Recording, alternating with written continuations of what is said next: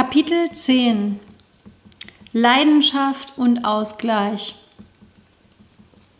Innerhalb kürzester Zeit hatte sich mein Leben komplett verändert. Es drehte sich fast nur noch ums Tanzen und zwischendurch arbeitete ich. Wobei mir damals meine Arbeit immer noch viel Spaß machte.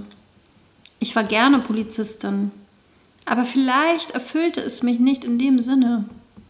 Man darf nicht vergessen, wenn man Polizeibeamtin ist und im Streifendienst arbeitet, ist es selten so, dass man auf Menschen trifft, die sich darüber freuen, dass du kommst. Im Gegenteil, meistens wird man nicht so herzlich empfangen.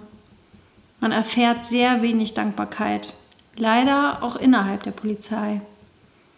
Aber damals machte mir das alles noch nicht so viel aus.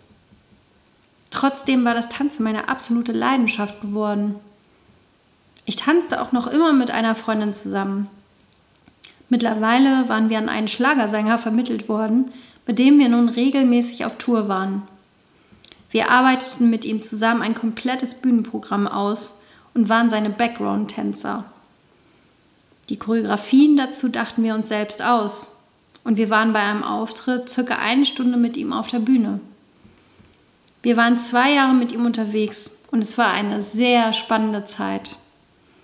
Teilweise fuhren wir an einem Wochenende von Hamburg nach Bremen und hatten erst in der einen Stadt und dann in der anderen einen Auftritt.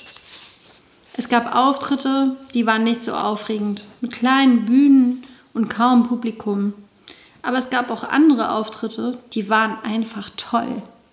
Zum Beispiel in Grömitz bei einer Radio Hamburg Party mit 5.000 bis 6.000 Zuschauern oder beim Bergedorfer Stadtfest, wo wir sogar Autogramme schreiben mussten. Außerdem hatte ich meinen Kurs. Und trotzdem ging ich mindestens zwei bis dreimal pro Woche zum Training. Wenn möglich auch öfter. Ballett machte ich noch zusätzlich und meine Unterrichtsvorbereitung kam auch noch on top. Das alles machte mir einfach unglaublich viel Spaß. Und es war natürlich ein toller Ausgleich zu meiner Arbeit wo man auf viel Negativität und auf den Abgrund des Lebens traf und Dinge sah, die normale Menschen nicht unbedingt sehen. Damals hätte ich mir nie vorstellen können, dass ich die Polizei verlassen werde. Und auch nicht, dass ich ein Tanzstudio öffnen werde. Aber manchmal kommt es anders, als man denkt.